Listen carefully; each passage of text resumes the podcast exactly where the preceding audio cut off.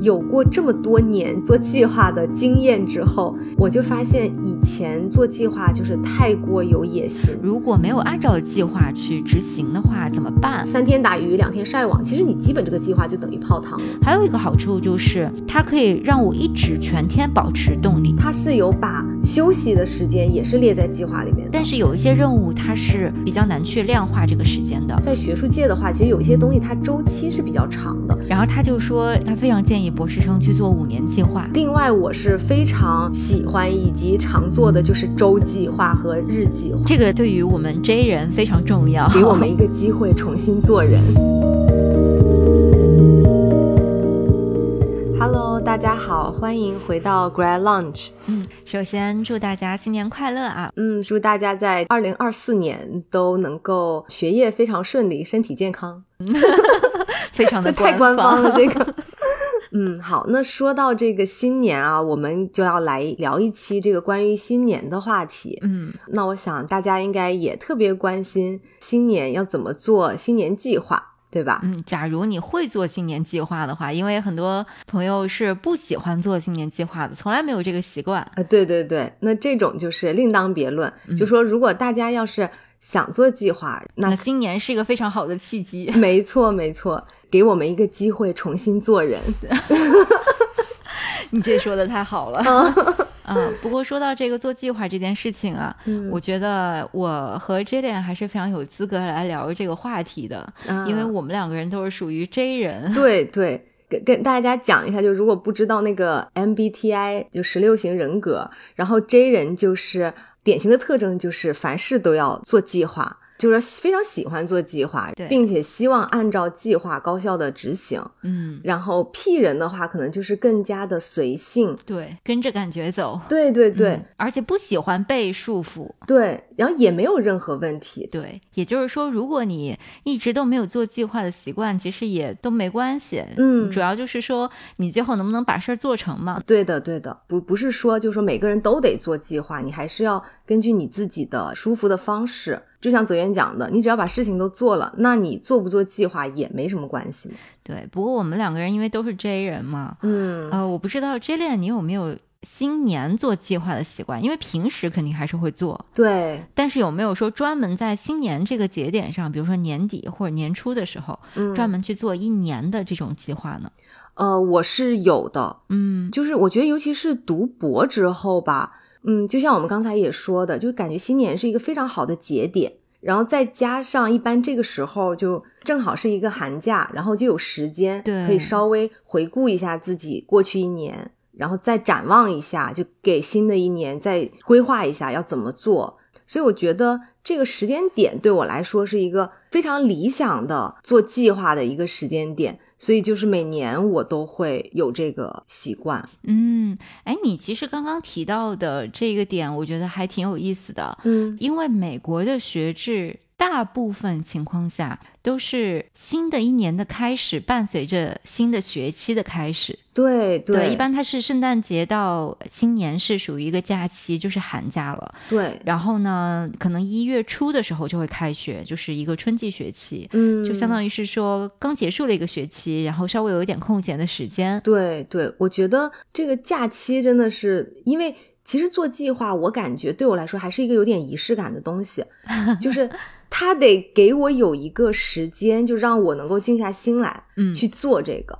对，我不知道泽渊，你是也会在年底做新年计划吗？还是我其实呢，倒没有什么做新年计划的习惯。哦，虽然之前说了我是一个 J 人，嗯，但是我是更喜欢做那种短期计划的，嗯，啊，这个后面我们节目后面可以聊啊。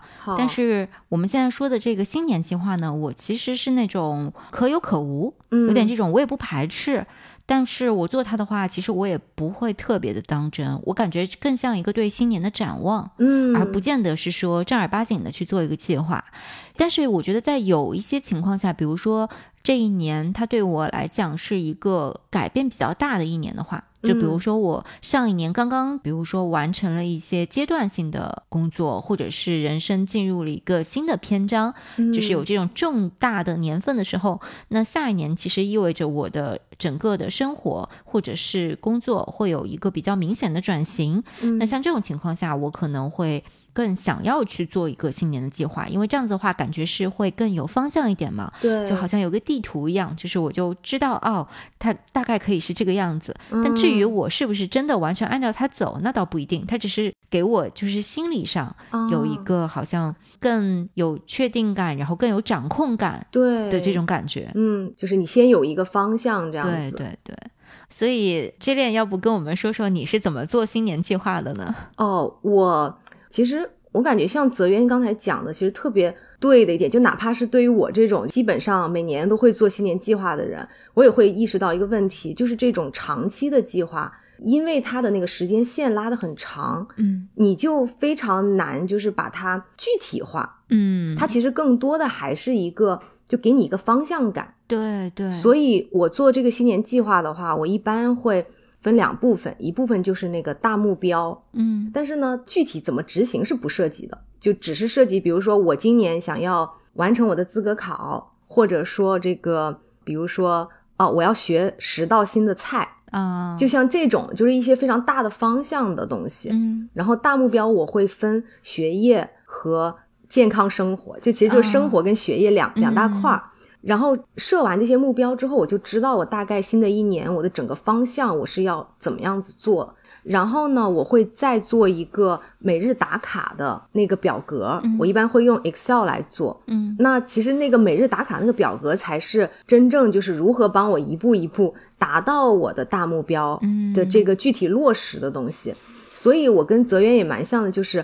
我也喜欢做短期计划，嗯，或者不叫短期计划，就是日计划，就是每天我需要做什么，因为这样子我才能够比较具体的知道我因为做这件事情，然后我是慢慢朝着我那个目标前进的，嗯，所以我会相应的配合一个每日打卡的一个表格，这样子。哎，那你讲的这个每天，它是一个一天结束之后的打卡，而不一定是一天开始之前的那种计划，对对，还是两个都有。呃，没有，就是前面一种，嗯，就是每天结束之后就是打卡啊，对，就相当于是进度的追踪，对对，嗯，还有一个就是你刚才讲到这个年度的大目标嘛，嗯，那你一般来讲这种大目标会有几个呢？呃，我觉得每年都不太一样，嗯，但是我主要就是两大块儿，然后学业的话会根据那一年，像博士生，我觉得还好，是你大概知道。你每一年大概你要完成一些什么东西？就是你哪怕不计划，你也会完成的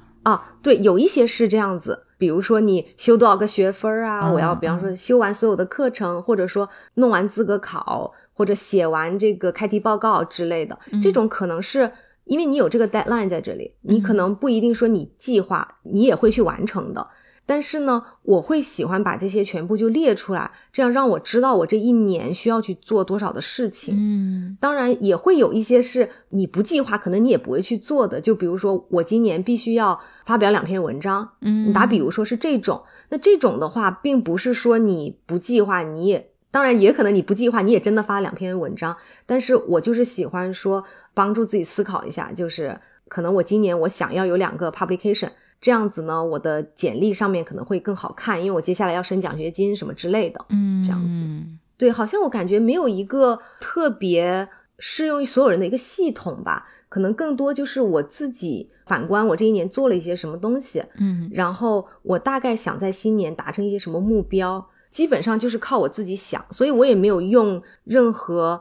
模板啊什么的，对，也没有 fancy 的软件，我基本就是打开我那个苹果电脑里面的那个 Note，嗯，然后我就会新年计划，就是学习，然后生活，我就两大块儿，然后我就开始想我学习，我想在新年怎么样做成什么事情，然后就是这样子，非常简单的。哎，你刚刚有提到一点，我觉得还挺重要的，嗯，就是做新年计划这件事情，其实在我看来，就像我之前讲，很多时候它对于我这一年要做什么，它那种指导意义更多是心理上的吧，就是它的实际指导意义在我这里不是特别的明显，嗯，但是。我确实同意，就是说它有一点像是。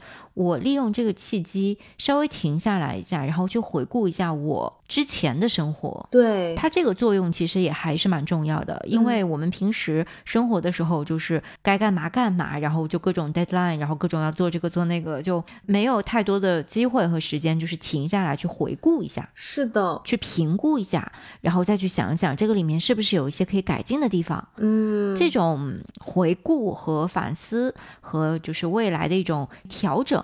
嗯，在我看来，我觉得是挺有用的。嗯，因为很多时候我们如果不借助新年的这个契机，就想不起来要做这件事情。对，因为你一直是被事情推着走嘛。嗯，所以我感觉就是新年计划这个真的是给了我一个机会，真的就是回顾和加展望。嗯嗯，就是一个很很平静的一个时刻。嗯嗯。我觉得对我自己的帮助是挺大的，哪怕说我不一定真的完成了多少我新年设置的目标，但是那种掌控感可能对 J 人来说非常重要吧。就是我会立刻就能把自己放在一个时间线上，看看自己哦到底能做多少事情，然后以及多少事情还没有做。哪怕是没有做，我觉得也让我自己知道了嘛。就都是感觉在自己的掌控里面，而不是那种失控的感觉。就那种感觉会让我很害怕。嗯，说到这个，我觉得我们接下来会聊的一个问题就是，如果没有按照计划去执行的话，怎么办？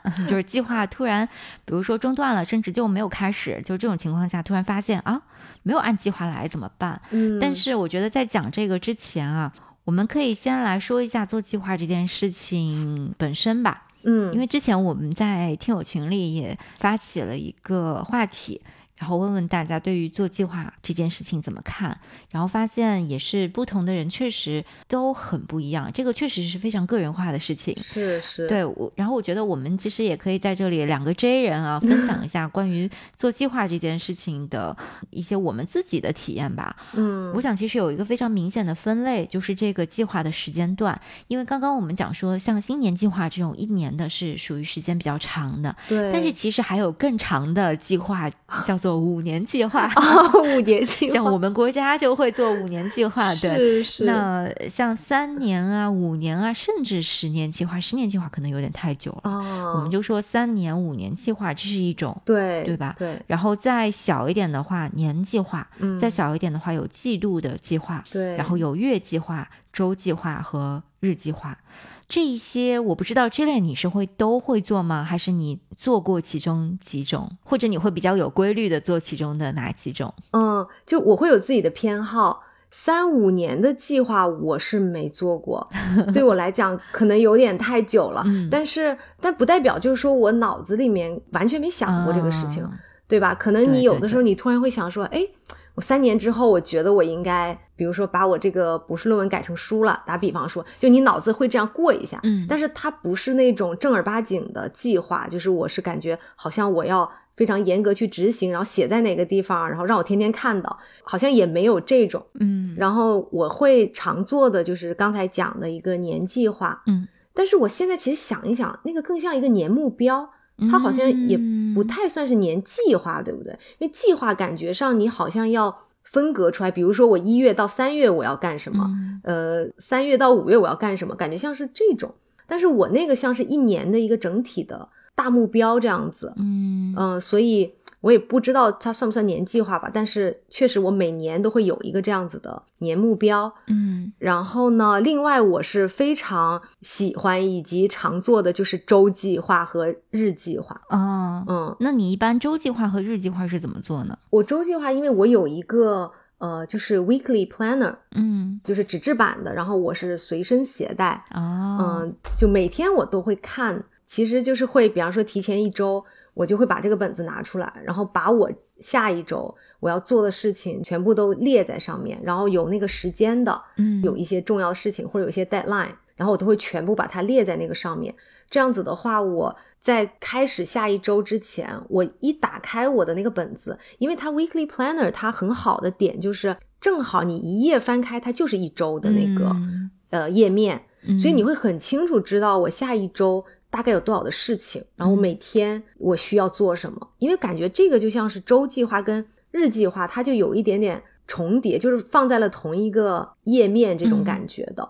它就能够帮助我非常清晰的了解我我下一周我整一个状态，然后我需要达到什么目标，然后完成多少件事情。嗯，就是它一下就非常视觉化啊，明白。嗯嗯，我其实曾经做过一次。五年计划哦，真的，嗯，是你是读博期间吗？对对对，哦，因为我当时看了一本书，然后他就说这个博士生他非常建议博士生去做五年计划。哦，哇，嗯，我就想，哎，我得试一试，因为呢，我觉得听着挺有道理的。嗯，他说是很适合博士生，因为呢，有一些事情你真的是要早去计划，比如说资格考，嗯，然后还有博士论文。因为博士论文的写作本身就是一个一年以上的工程，对对，那你可能就得提前，比如说两三年就得去计划，因为你还得做研究。我们之前说是光写作，可能你就得写个一年，甚至更久。然后呢，再接下来还涉及到这个找工作，你可能要想说，我这个 funding 有几年，那我得在几几年之前毕业，那也就相当于是说我得在此之前写完博士论文，并且在这个时候可能就要开始着手找工作了。嗯，那一般这种教职发出来都是秋天。那你可能就是算，就是假设我是某一年的夏天毕业，那我前一年的秋天就得开始准备找工作。对对。那我要是找到了工作之后怎么办？如果没找到工作怎么办？嗯，找到了工作之后，如果是一个 tenure track，那我可能还就得开始再做一个五年计划，就是我整个对吧？评终身教职的这个过程中，是因为他那个正好是六年嘛，然后你第六年开始评，其实你的主要成果也就是在前五年的时候完成的。是的。所以他的意思。就是说，像学术界的工作，从读博开始，它就是那种长期的，你得提前好几年去规划的这种工作。嗯，所以我觉得挺有道理的。然后我当时是大概博士第第二年。第二年还是第三年，我有点忘了，可能第二年。那时间点还蛮合适的，去做这个。对，然后我那个时候就觉得，哎，我这个时候应该去做一下，然后我就试了一下。他那个是相当于是我，比如说五年的话，然后每一年是十二个月，就是按照月和年这样子来看。哦，明白。对，然后我自己觉得，当然我最后没有 follow 他了，嗯，但是我自己觉得还是有。必要的就是它的这个必要性不在于你是不是能够执行，嗯而是在于你对于自己未来的时间有一个感觉。对的，对的，你有一个概念。嗯，否则的话，就是你说你三年以后要干嘛，你真的有点没概念。是，但是你想说，比如我三年之内要毕业，我要完成博士论文，那我就知道，好，我这个博士论文，假设我现在定了有五章，嗯，然后我现在一章都没有。那我就知道，好，我至少在第几年的时候要开始写第一章，嗯，然后第几年的时候要写完第一份的初稿，因为你写完初稿还要改嘛，对的，然后再答辩，对，你就大概有个这个感觉。那你因为知道，好，那我可能一年之后就要开始写我的第一章的初稿了，或者是我最先写的那一章的初稿。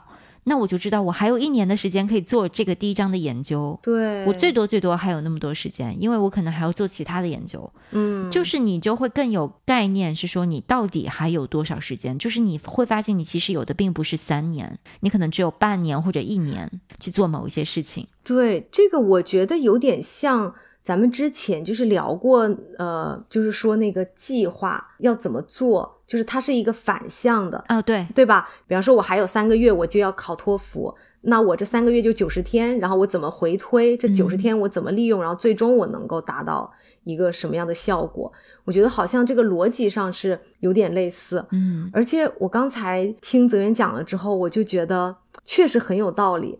因为我们像在学术界的话，其实有一些东西它周期是比较长的。比如说，你想发一篇文章，不是说我今天把稿子投出去，嗯，那个稿子就算是接受，它可能也要等上一年，然后你才知道这个稿子接受了。然后，那你还得进行一定的修改，然后最终还得给你排嘛，嗯，就是你也不一定能排到你立刻你就能发，可能你排又排到两年之后，是吧？对，就是它有很长的一个周期。所以，如果你不去做一个这种长期的规划的话，那到了你比如说找工作的时候，你才发现说，哦，找工作比较有优势的是我要有两个 publication，然后我要有一个独立教课的经验一年或者什么。你这个时候你再来想要去做这个事情，就已经晚了，就来不及了。对，没错，没错。嗯，然后呢，其他的话，我觉得我自己比较常做的就是周计划和日计划，这一点和 j l n 还挺像的。对我是比较喜欢做短期计划的，因为我就觉得这个外界和我自己都会经常变化。嗯，那长期的计划就是它这个变动的因素，你肯定时间越长，你变动的因素越大嘛。嗯，很难掌控。对，然后我比较喜欢短期计划，但是我做计划的方式和 J 链不太一样。嗯嗯，基本上我是在 Notion 上去做计划，嗯，是一个就是 Notion 的重度用户，所有的东西都在 Notion 上面完成。对。但是这里不是做广告，因为他们也没给我们钱，所以 就这个你在哪个软件上做其实都一样的。那我的话呢，是我会有一个每周就可能有点像 J 链的那个 planner，就是我每周会排出来，排出来就是我知道我这周要做什么，然后这周每天大概会要做什么，有的时候知道，有的时候不知道，反正知道的那个可以先写上去。对，这个的话只是让我大致知道我这周要干嘛，但是我其实更。我自己觉得更实用的是日计划，嗯，这个的话，我基本上是前一天的晚上或者是当天的早上第一件事去做日计划，嗯，然后这个日计划呢，我其实会做的比较细。你会细到小时吗？还是分钟？我是这样子的，我是有两。两套系统，第一套系统是在我的那个周计划里面，它不是有每天嘛？对。然后我做那个周计划的时候，其实是很不细的。但是我是到了前一天晚上或者当天的时候，我再去看这一周里面的这一天。嗯。然后这一天的话呢，我基本上是会先排下我这一天想要做成什么事情。嗯。那通常的话，就是从几个维度，呃，一个是我的工作，嗯，或者说是我现在正在做的某一个 project，嗯，跟这个 project 相关的工作。然后还有一个维度是我的 background，它是我每一天都持续在做的事情。嗯，假设啊，随便举例子，比如说读书这件事情，它就是属于 background。嗯，但是如果我为了去做某一项研究，然后今天我要读完这篇文献，那它就是属于 project。对对，它就不是 background。对对，那 background 就是说，不管是为了什么，你每天都会去经常做的，哪怕不是每天，你也是隔三差五经常会去做的一些带着做的那种背景性的工作。嗯，明白。然后呢，还有一块是属于 obligation。就是你不得不做的事情，比如说家务呀，或者说今天必须得帮人做一完成一件什么事儿啊，今天得去拿个快递呀，就诸如此类的这种，就是有点像备忘录一样的，或者是那种你必须不得不做的事情。嗯嗯，明白。这种属于 obligation。然后还有一个呢是。呃，wish to 就是我希望我今天能做的事儿，但我不一定能做到。哦，这种感觉像是不是像是 extra 一样的？就是我如果能做到就最好。对对对，是的，是的，就是我希望我能做。嗯，这种的话一般来讲可能更适用于之前的那些不得不做的事情都已经做完了。那这个时候我再看一下我希望做的，我就知道我这个时候还可以做什么。或者有的时候是我因为想要做那个我想要做的事情，所以我就更有动力去做之前不得不做的事情，或者是。是那种，我现在因为在拖延，所以呢，我之前不得不做的事情，现在不想做，那我可能就先做那个 wish to。嗯，那反正我也是做了一些事情，对，就是嗯，我会放这样一块在这里，大概是这样几个维度，当然有的时候会变啦，但是我目前是这样的一个系统。嗯，那我就知道我这一天需要做哪些事情，有哪些任务。然后接下来我还有另一个系统，因为通常来讲这个就够了，就是说我大概就按照这个做就好。对。但是如果我觉得我今天事情特别多，嗯，我不知道我能不能完成，或者是我觉得我今天特别需要动力，我有点什么事情都不想做，嗯，就这种情况下呢，我就需要另一套系统，哦它呢就是把每一项任务都安排到具体时间上去。哦，这就是刚刚这练问的那个，你是不是会精确到小时或者分钟？我那套系统的话，就是在那个苹果的那个 Numbers 上面做，嗯，就相当于是 Excel 吧。其实跟 Excel 是一样的，对，它就是我在上面做了一个，就是一次可以显示一周，然后显示每天。我这个是从早上六点到晚上十一点这样子，嗯，分成每十五分钟一个单元格。哦，哇，嗯，对，这样子的话，我就是排任务。嗯，那如果我今天觉得任务特别多，我不是很确定我能不能做完，那我就先把 obligation 就必须，比如说这段时间跟人家约了，那那我这段时间只能把它给。Block 出来。那剩下来的时间，我可以自由支配的时间，我有哪一些是可以做这个任务，哪些可以做那个任务？对对对，大概估一个时间，完了以后我就大概知道哦，如果我去遵循这一个时间表、时间安排的话，我就能够看见。我可以今天不仅能够把所有的这些任务做完，我还可以在最后留出一个小时的空闲时间。这个我就是我是能看得见的，它非常清晰嘛。对对。那在这个过程中，我如果是好决定，那我今天就去按照这个来，我就会去追踪我的进度。嗯。比如说我定的是八点到十点做这个任务一，那我就现在开始做。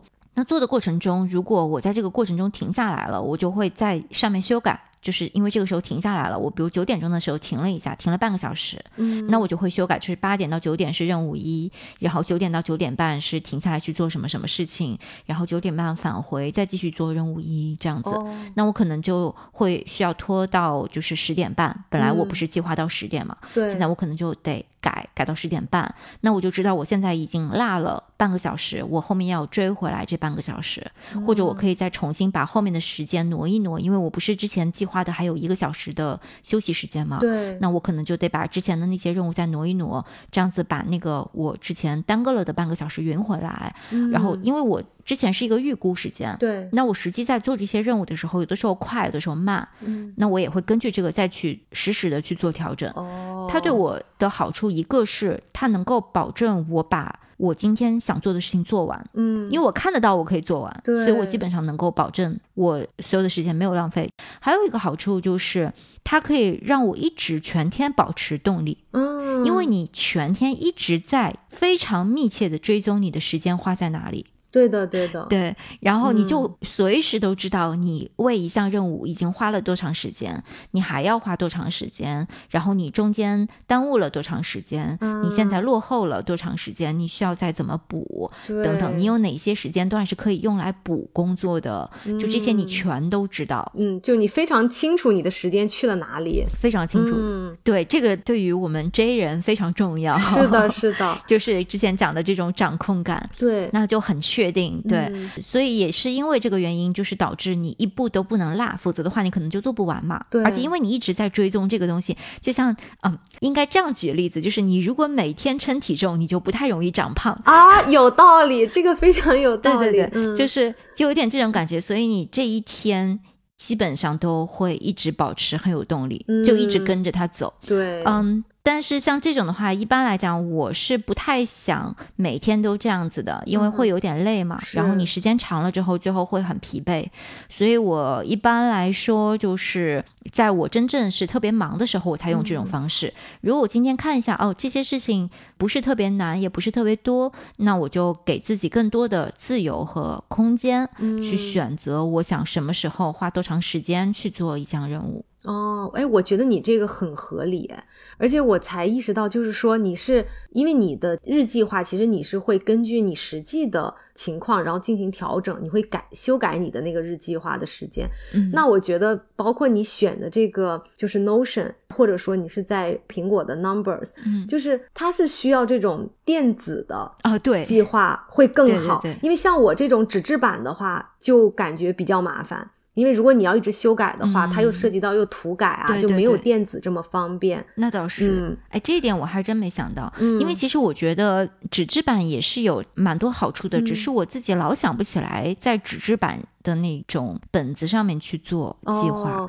对我主要是我自己想不起来，因为我主要的工作全都是在电脑上。嗯嗯，我觉得纸质版的好处就是它特别自由，对对，就是你想怎么写都行，它就给你很大的空间。对，包括你想画个什么呀，就是非常自由。嗯，然后其实泽源刚才讲的，我觉得里面有一点特别重要的，就是我们可能想到说做计划，不管说是长期的、短期的，我们更多的都是工作计划。或者说我今天要干什么 obligation，嗯，但是呢，我刚才听泽源讲的，就是其实他是有把休息的时间也是列在计划里面的，对，所有的时间，对，对我觉得这个特别重要，就是因为以前我试过，就是刚开始做计划的时候，我不太知道，我就是写的全部都是这种，就是我要完成的，然后工作的都是这种，就是消耗脑力的，没有什么休闲娱乐，但是不代表我这一天不休闲不娱乐，嗯，但是我没有把它写进计划里面。那最后导致情况就是，我每次一去，比方说想看个电视、看个视频，我就会觉得，哎呀，我好像没有在工作，就会内心非常的内疚。嗯嗯，而且也会觉得好像我侵占了我自己工作的时间。嗯。但是呢，如果你把你的休闲娱乐，比方说我知道我今天我给自己一个小时或两个小时看电视或者玩游戏的时间，你要把它列在计划上面。对，那你去做这个事情的时候，你心里不会有那个负罪感，因为这是你计划的一部分。嗯，我觉得这个东西特别重要，而且也是给我们一个缓冲，就是你不要把所有的时间都列成是工作，你这样你大脑也承受不了。嗯，我觉得就是哪怕你两个工作之间，你可能说我出去喝个水。然后，比方说十分钟、十五分钟，你也把它列上去。我觉得这样子，这个计划会更健康一些。是是，而且我自己觉得还有一个好处就是，它容易帮助我吧，至少是我自己，嗯，帮助我保持专注。嗯，原因就是当我们有很多的任务摆在眼前的时候，我们的大脑是很容易乱的。嗯，就是焦虑也好啊，或者是什么，就那种感觉，就是好像我脑子里面就想不完的事儿。我在做任何一件事情的时候，我。都会在想无数其他的，我今天其他要完成的那些事情，甚至是我一个星期以后要完成的事情，我都在脑子里。对，那你就不太容易专注。但是像比如说，如果是我把它就是都分配好了时间，我这一个小时就是用来，比如说就是用来读这篇文献，嗯，那。我就知道，首先我因为我做了这个计划，所以我看得见我有这一个小时可以用来读这篇文献。对，同时我也知道其他的那些事情，我自有分配给其他那些事情的时间。是的，是的。那我就不需要担心任何事情，我只要现在做现在的事儿就行。嗯，比如说我在焦虑说，哎呀，我接下来还有一个面试，那怎么办啊？那我想说，我在几点到几点正好已经准备了给面试做准备的那个时间。对，那我就到那个时候再去想这件事情。对，再去担心那个事。对我这个时候就会很安心，因为我知道我给他安排了时间。嗯，哇，你说这个我太感同身受了。就是如果我没有计划的话，真的所有的事情都在我脑子里面。我哪怕做任何一件事情，我脑子都在想说，哎呀，可是我还有一个什么什么什么，我就会一直在我脑子里面转。对，嗯。但是但凡我把它就是都分配了时间之后，我就不需要在做一件事情的时候，我就知道我做这件事情就好，其他事情我不用担心，因为那些我已经都安排好了，就是都在掌控之中那种。嗯 嗯。那虽然我们刚刚说了很多这个做计划的好处啊，可是毕竟还是有很多计划是没有办法执行的。对。那我们就来讨论一下这个问题啊，就首先肯定是我们得制定好的计划。嗯，对吧？可行的计划，执行是一个方面，但是对，但是首先这个计划本身得可行。对，这个就是问题就来了，就是怎么样才能制定出比较好的、比较可行的计划呢？嗯，我觉得就是有过这么多年做计划的经验之后，嗯，我就发现以前做计划就是太过有野心，就好像比如说刚才那个说，如果我把计划做成我一天要工作十二个小时，嗯啊，每天我要读五本书。如果是这种计划，就大家想一想，就是大概率就是不太可行嘛。嗯，所以我后来慢慢发现，就是制定计划，如果大家想要可持续的去完成一些任务的话，嗯，就不是说你我就今天给自己定个大目标，不是这种，你是想说我坚持，比方说养成读书的习惯，嗯，那比如说你是这种目标的话，那你给每天制定的这个日计划。你就得把门槛降低，嗯，你不能说我每天读书三个小时，对吧？你这种虽然大家听上去三个小时好像也没有多长，但是你要想想，如果你一天读三个小时，你得坚持下去。你不是说我光今天读三个小时就完事儿了吗？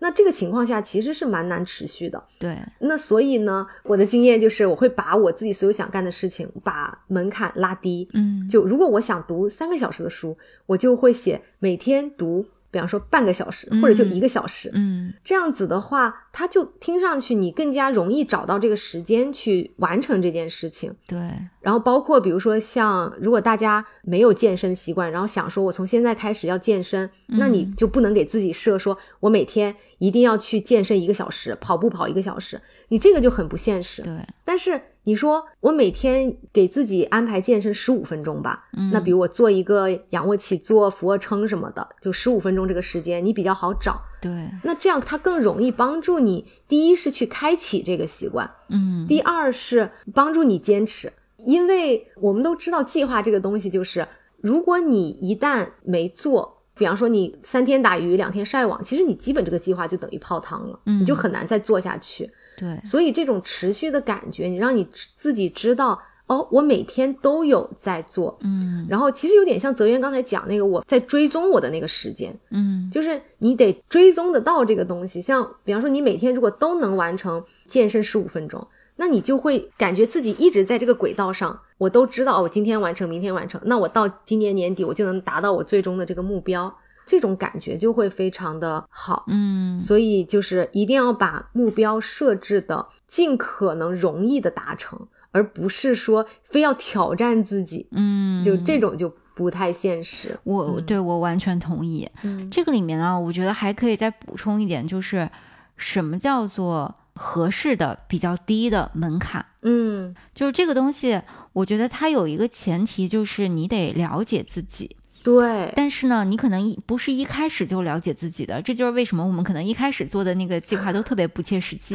是的，但是你你不停的做这种练习，然后去回顾，然后看一下自己完成的情况等等，或者是去嗯监督自己的时间花了多少在某一件事情上，你慢慢的对自己的了解是越来越多了之后，相应的你就更。容易去制定出比较符合实际的计划，嗯，是的，因为可能有一些情况下，比如说刚刚 J 链举的那个例子，嗯，是以时间为单位的，这个相对来讲还比较大家比较好理解，也比较好操作，那就是十五分钟做这件事情，那肯定是一个容易达到的一个门槛，嗯哼，但是有一些任务它是比较难去量化这个时间的，比如说我今天要写某一篇文章，那我计划就是今天上午完成。这可能是我的一个计划，对。可是如果我对自己不够了解的话，或者我对这个任务不够了解，我可能就很难估计这个到底是一个简单计划还是一个难的计划。嗯嗯，因为有可能我一个小时就把这个文章写完了，但是我给了自己一个上午，那就说明这是一个简单计划。对，这样子的话，我剩下来时间可以做别的嘛，对吧？但是我说不定这个文章我一天都没写完。哦。那我才给了自己一个上午，这就显然非常不切实际。是对这个，我觉得其实，在具体操作的时候，还是有一定难度的技巧的。哦，对对对，怎么讲呢？就是可能只能是增加对自己的了解。嗯，对，就如果说是这种计划做多了，然后对于自己的这个追踪和反思做多了之后，渐渐的会了解自己做一件事情大概要花多长时间，然后在这个基础上把它至少扩大一倍。哦，是的，是的。这个我觉得真的就是得多做计划，然后多追踪，嗯，然后其实你慢慢的你就大概有感觉，知道自己什么样类型的计划或者 project 需要多少的时间去完成，因为这个就是我们没有办法跟你讲，就是说什么是一个低门槛的一个计划，嗯。这个完全是你通过对自己的了解，就是能够有一个感觉吧，就是大概会需要多少时间，然后再像泽源讲的，你要给他。哪怕你比如说三个小时能做完，你给他 double 一下。这样子就是确保你能够在这个时间内完成它。嗯，对。还有一个就是可能，比如说我刚刚举的那个例子，它是属于比较长的那个时间的计划。嗯，像这种情况下，我觉得可能就是你还得去再拆分这个任务。嗯，就是如果他已经要花掉三个小时甚至六个小时的话，你可能得给它拆成，比如说半个小时完成一个这个，半个小时完成一个那个，可能得再给它拆一拆这样子。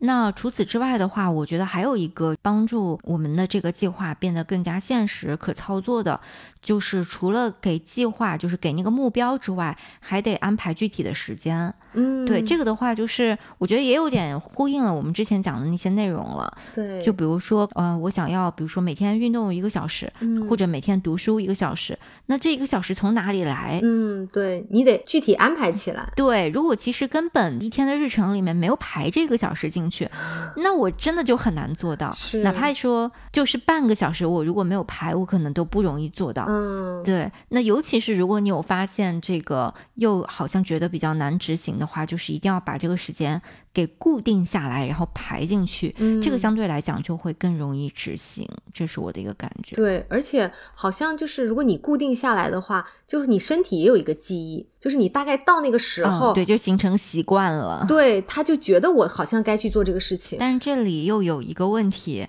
就是也是我自己以往经常会碰到的一个问题，嗯，就是说，比如刚刚 Jalen 讲的这个，我觉得哎很好，那我以后就计划每天早上读书一个小时，比如每天早上八点到九点是我的读书时间。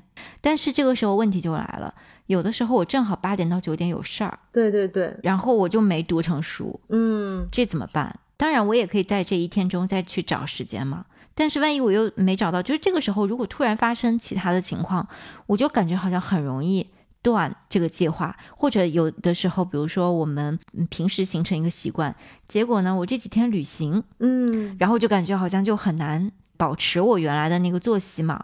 这样等我旅行回来之后，我又觉得好像又很难回去，嗯，这种情况是，就是我觉得大家不要觉得好像我们这个计划就是得完全严格遵照它执行。当然，我们的目标是这样子，但是确实我们每天生活也会发生很多变化。嗯那我们要容许有一些计划，我们可能确实有各种客观或者主观的原因，我们完成不了。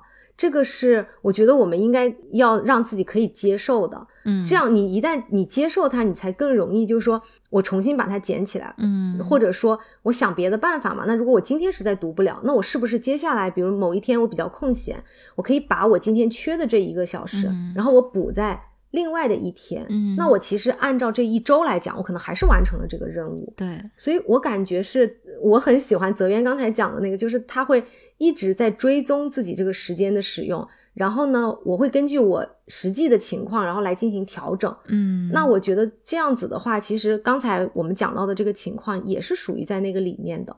当然，它不是说当天内的调整，它可能要跨天或者跨周，嗯对吧？但是对你都是知道你这个任务，其实你还是可以把它安排在别的地方，嗯，是对吧？不一定非得就是说今天。是的，我觉得就是我们讲说一个计划的可操作性符合实际的一个情况，那其实变化就是我们生活的实际嘛。对，那你这个计划显然是要灵活的，就是它要有一定的可以被灵活解读或者是嗯灵活操作的这个空间，那它才能够更加符合我们的实际情况。对，所以我觉得这个确实是，嗯，不能够太死板。然后还有一个，其实我觉得也蛮有用的，就是你在做这个计划的时候，同时去做一个 Plan B。嗯嗯，就是会想到说，我比如说还是刚刚那个例子，我每天早上八点到九点是我的读书时间，嗯然后我同时做一个 Plan B，就是万一八点到九点这个时间被占用了，嗯我再可以用什么时间去读书？嗯，比如说，那我就那我的 Plan B 就是呃晚上的八点到九点，嗯，那这样子的话，我就自己心里就有数啊，我也不怕，就是说突然发生意外的情况，我就知道啊，那我这个时候就启动 Plan B 就好了。嗯。所以就是我觉得这些也可以放在计划里面，因为我们肯定是呃生活中会有这些变动的嘛。对，那如果发生变动怎么办？这个也其实也是可以去计划的，嗯，就是变化也得是在我们计划里计划之内。对 对，，J 人的精神就体现在这里。是的，是的。那我觉得，哪怕我们前面这些其实都做的还蛮好了，就是我们的计划也非常可行。但是，是不是在实际中，其实我们还是会很常遇到说，我们的计划没有按照对我们的计划进行。对，嗯对，就是有一些我们计划的东西，可能就说没完成，或者甚至说像我们刚才讲的一些每天的，比方打卡啊，就是我每天比方要读十五分钟的书啊，那可能就是我坚持了一段时间，然后突然某天可能由于什么原因我中断了，嗯然后中断之后我就彻底就中断了这个事情，我后来就再也没有做了。嗯，我感觉这个情况其实也还蛮常见的。对，就是遇到这种情况怎么办？是吧？，对对，嗯。嗯，如果是你，你会怎么办呢会怎么？我觉得我是没有什么特别好的办法，所以我刚才才想说问问泽源，你有什么比较好的办法？嗯因为我是就这个情况发生在我身上还挺常见的。嗯就我虽然不是说那种三分钟热度的人，我是很热衷于计划，并且我的执行力还不错。对对对，但是我感觉自己也挺常遇到说，我在坚持了一段时间之后，可能比如说两三个月，或者甚至更长时间，我我也有坚持过那种两三年的，然后也就突然断了。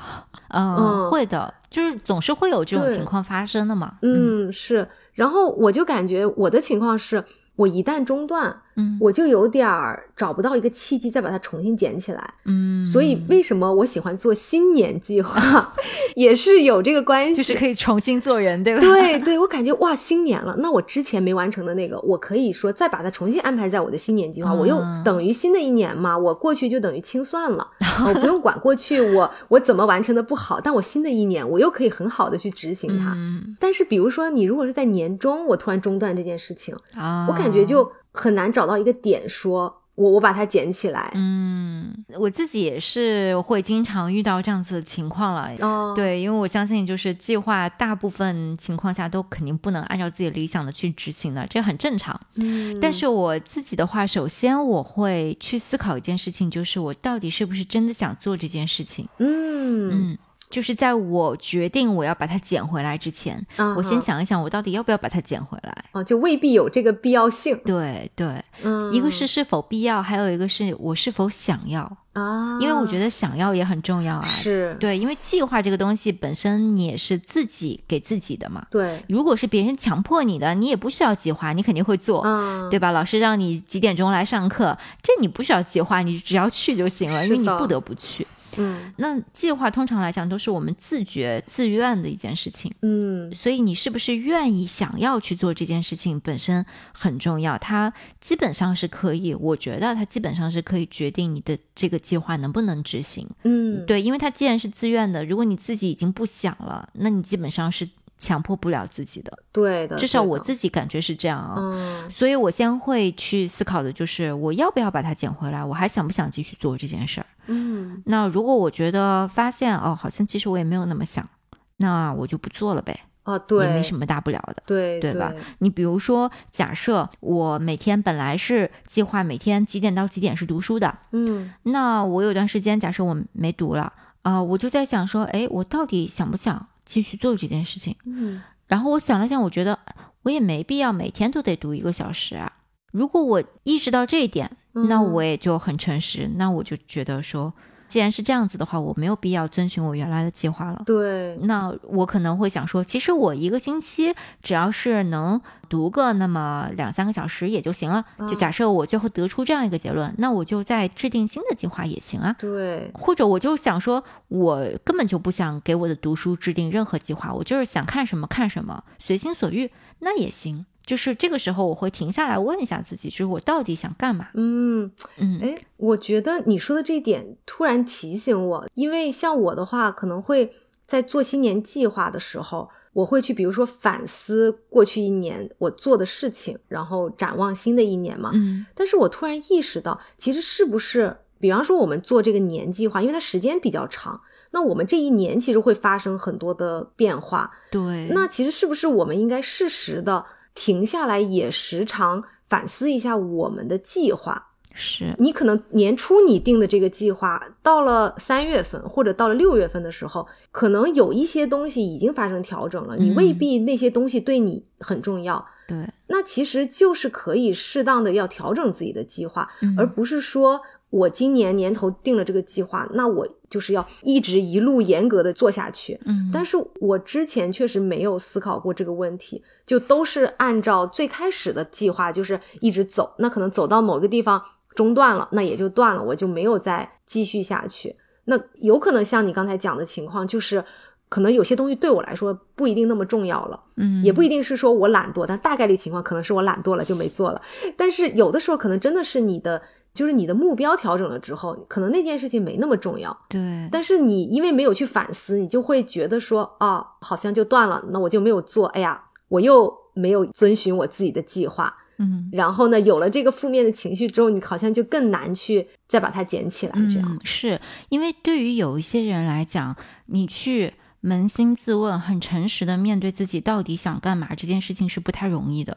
是的，对于有些人来讲很简单，他就会想说这有什么难的，我就不想做就不做了呗。嗯哼。但是有一些人不是的，你让他去真正的看见并且承认我并不想每天背一百个单词。嗯，这件事情对他来讲其实不容易的。对，因为他不想看见这样的自己，他会希望自己应该是一个特别想要每天背一百个单词的人。嗯，特别上进积极。对，因为他觉得这是他自己想要成为的人。嗯，但是当他发现自己内心里其实并不想每天背一百个单词的时候，他是比较难去。第一个是其实比较难发现，因为他不想相信这一点，不想看见这一点。第二个是比较难承认。嗯，对，这个就是确实是对于有些人来讲，他是有难度的。嗯，他是会有一点分不清自己到底想要什么，嗯，就是什么是我想要的和我不想要的，是会有一点分不清，会有一点扭曲。对，就是他有的时候想要的是那个结果，或者是那一个打了卡的那个形象，就最后的那个结果，或者是自己想象的一个特别上进的那样一个形象，但是他不想要那个过程。是的，就是还是得。去花这个时间去看清哦，原来我其实想要的并不是这个过程，我想要的是那个。我看到我今天又打了一个勾，我今天又发了一个朋友圈，我打卡了。我我想要的是那个，但是我并不想要这个过程。就我看到了这一点，然后我想说，那我得直面我不想要的那个东西。嗯，就是我到底要干嘛？到底哪个对我来讲更重要？嗯，最后还是得问自己这个问题。那我觉得这，但是这个对于我来讲，就是说是第一步嘛。对，因为可能我们就是问了自己这个问题之后，发现我确实还是是想做的，只是我因为某一些原因，我就是没做到。然后我也很不愿意，我没有做到这件事情，我其实还是很想做的。对，那这种情况怎么办？嗯，那我自己的话就是，我会去想一想是什么让我没有做到，是什么让我中断了。嗯，那这个时候，比如说。假设我们就讲说早起，嗯，对吧？可能有一些朋友就是特别想要早睡早起的，嗯，早起没有起得来，然后这点想要 对这点之前说他想要早睡早起，那这种就是我真的是想要早睡早起，这个我却反复问了自己，我确实是想的，嗯，但是呢，我就是没有做到，没有做到呢，我有的时候能做到，有的时候做不到，做不到的时候，这个时候我就会想说是什么原因，嗯，然后可能会想的是说，有的时候就是今天特别困。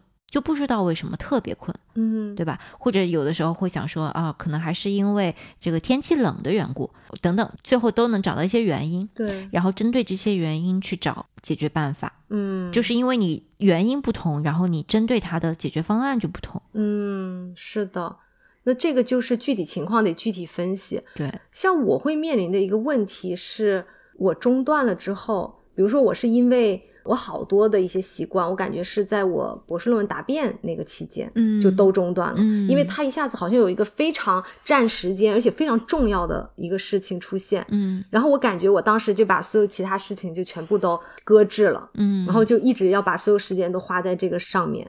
后来呢，就因为那我博士论文答辩之后，我就感觉，哎，我都中断了这么久了。就好像又没有那个动力去重新把它捡起来，嗯，倒不是说那些事情我后来都没有再做，可能有些事情我也后来又继续在做了，嗯，但是呢，比如说我就没有没有继续打卡嘛，因为中间可能就空白了一段时间，然后我就会觉得这个在给我的感觉就是非常难接受，嗯，然后我就不想再去进行打卡这件事情，因为中间就空白了很长一段时间。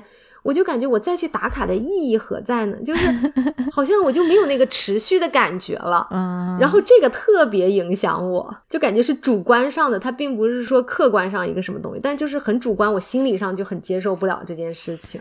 对，反正就是属于说你找到自己的原因或者卡点到底是什么，是，然后再根据这个去想解决方法。比如说，有的人他会觉得说。啊，我早上起不来，那我就把手机放在另一个房间，就是手机定了闹铃，然后放在另一个房间，这样我就必须得下床。对对，就这种是属于我是找到了原因，就是因为我就是很容易把闹钟按掉，然后又睡过了，这是他的发现的那个原因。然后他的解决方案就是说，那我就得让我把闹钟按掉这件事情变难。对对，那他就想到这样一个办法。嗯，还有比如说。去运动这件事情，那有的人会觉得很麻烦，就总是好像真正我可能换上衣服，然后下去开始，嗯，已经站上跑步机了。那那个时候我就觉得都还好了，嗯，就其实也没有那么难了，对吧？那我发现原因在这里的时候，我可能就找一个什么样的解决方案呢？就比如说，我每天早上起床的时候，我的床边只放着我的运动服，对。对，就是我只能穿这个，嗯，这样的话我衣服就穿好了。这种的话就是相对来讲能够在一定程度上就是让我免去了换衣服的这个麻烦。对，因为你一旦涉及了很多的麻烦之后，你就越来越不想做。嗯，是的，是的。哎，说到这个健身，我想到就是我其实健身习惯维持的最好的时间段，嗯，是就疫情期间嘛。因为呢，我就发现一个问题是，比如说你要想去健身房健身，那这个其实无形之中就给你增加了困难，因为你就会觉得啊，我还要从家开车到健身房啊，那你就会觉得很麻烦。对。然后呢，我那个时候就其实是因为也疫情也出不去，嗯，然后我就是在家，在家的话你就很容易嘛，那你器械什么都在家里面，你不需要出门。等于是你把这个困难值给它降低，对。当然，另外我还有一个是因为当时有另外一个朋友就带着我健身，他是那种健身达人嘛，我们等于就是视频健身这样子，嗯。那我觉得这个呢，就让我想到咱们十七期的时候，当时讲到是就是四种类型的人。那如果你是对外部期待回应比较好的，就如果大家不知道我在说什么，可能能回去听一下我们十七期啊。对，就是如果你对外部回应比较好的。那你可以完全找一个，比方说你的读书小伙伴，嗯，对吧？你想读书的话，或者你的健身小伙伴，这样子的话，别人会有期望说你这个时候你应该来健身，嗯，那你就会觉得啊，如果我不去，那别人就会觉得我是个不守信的人，你就会更容易去做这件事情。是的，就等于有监督机制这样子。是的，是的。反正我是觉得，就是计划没有执行的话，你想要再补回来，或者再想要重新回来，只要你想，其实我觉得方法总是有的。对，你就是得去想那个方法，然后就得去努力的去找怎么样让自己能够去执行或者去调整计划。对，就是不要轻易的放弃，嗯，都是可以的。是的，是的，对，而且就是哪怕你最后没有百分之百达到你的目标，那你至少也做了可能百分之七八十，那也总是好的。对的，对的，只要有计划，你愿意去完成它。你无论说是完成了多少，其实你还是有成就感的，就你还是做成了一些事情。我们不是说这个计划我要百分之百照着它完成，我才是完成了事情的嘛？对，嗯，它其实还是一个激励你去做事情，以及能够按照你一有一定方向去做，而不是就说无头苍蝇一样，我今天弄个这个，明天弄个那个，是就会让你更容易朝着一个方向去达成你的目标。对。好，那不知道今天我们两个 J 人关于计划聊的这些内容，对大家有没有什么帮助啊？嗯，不管怎么样，希望新的一年大家都能有新的成就吧。嗯，不管你是 J 人还是 P 人，不管你有计划还是没计划，希望你在新的一年都能够完成你想完成的事情。对，那我们这期就先到这里啦。嗯，好的，那就下周再见。嗯，拜拜。